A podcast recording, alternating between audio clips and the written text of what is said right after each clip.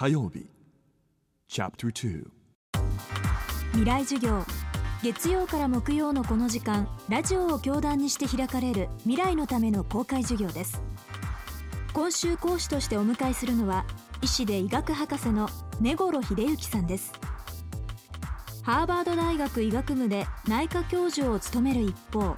ブリュッセル自由大学やミラノ大学の医学部にも席を置き東京大学附属病院でも臨床研究にあたっています。まさに世界の医療の最前線で活躍する根頃さんに私たちの健康と医療の今そして未来について伺います。未来授業火曜日2時間目。テーマは睡眠です。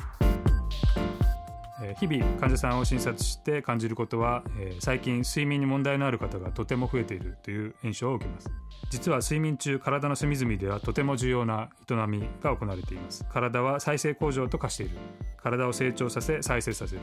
免疫力を高め病気を治す。体の中にできた老廃物を排除する。酵素を作って明日の活動に備える。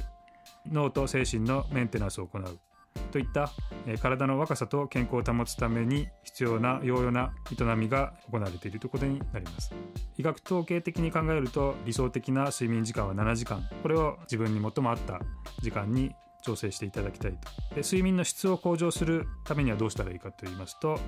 これには最近研究の世界で分かってきた時計遺伝子というものを理解してそれを応用するといいのではないかと考えます。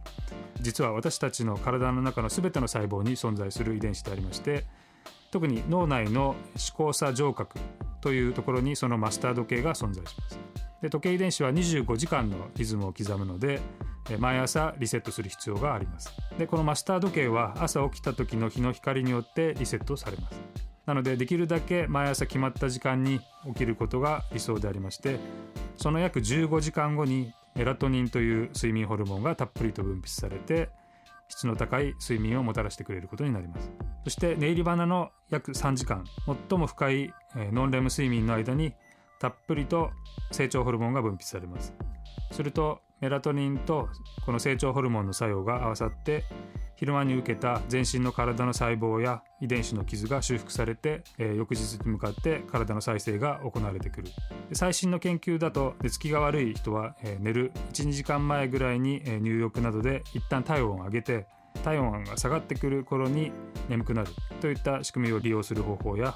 午前中に適度な運動を取り入れていただいてこれによって、えー、夜の睡眠がより深くなるということが分かってきていますのでそれらの研究を応用されてはいかがでしょうか。また脳のマスター時計の近くに腹時計というものが存在します。3食決まった時間に規則正しくとることが腹時計の調子を整えて体全体の時計遺伝子を健康な状態にしてくれるということも分かってきています。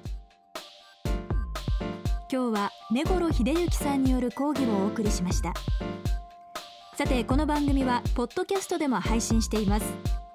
過去のバックナンバーもまとめて聞くことができますのでぜひ東京 FM のトップページからアクセスしてみてください。